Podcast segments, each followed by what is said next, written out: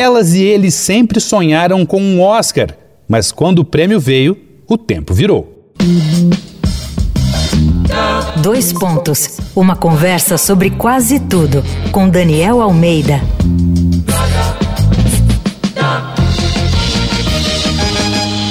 A série Tapete Vermelho aqui do Dois Pontos continua desbravando as edições passadas do Oscar, já que em março teremos mais uma noite da aguardada premiação.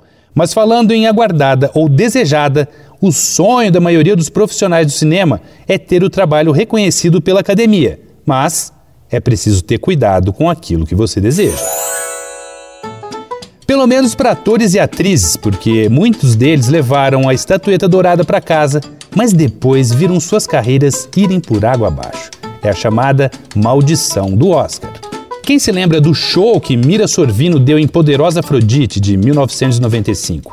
Filha do ator Paul Sorvino, a jovem atriz começou a mostrar seu talento em papéis pequenos, em quiz show e sem fôlego, mas ninguém dava muito cartaz para ela até estrelar o filme de Woody Allen, Mira ganhou o Oscar de atriz coadjuvante e dali para frente foi bomba atrás de bomba. Outro baita ator pego pela maldição foi Adrian Brody, premiado como melhor ator por O Pianista de 2002.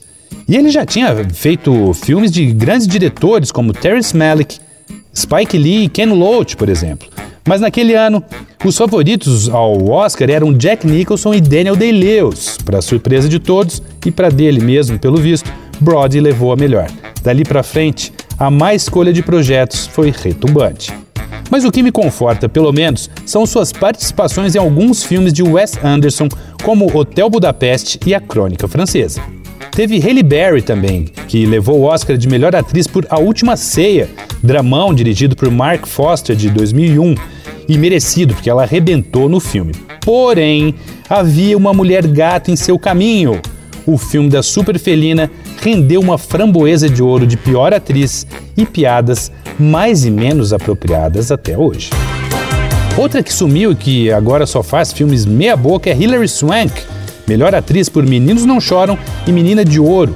Mas tem muitos outros, como Cuba Gooding Jr. de Jerry Maguire, Charlize Theron, Elizabeth Shue e tantos outros. Os especuladores dizem que esse fenômeno se deve à grande oferta de papéis para aqueles que ganham o Oscar antes de ter uma carreira consolidada em Hollywood, o que aumentaria as chances de escolhas ruins.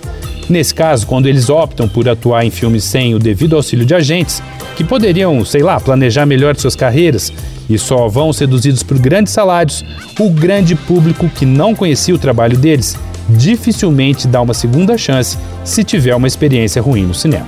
Será?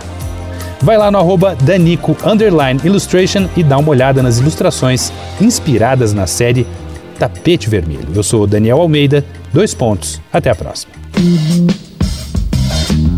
Você ouviu Dois Pontos, uma conversa sobre quase tudo com Daniel Almeida.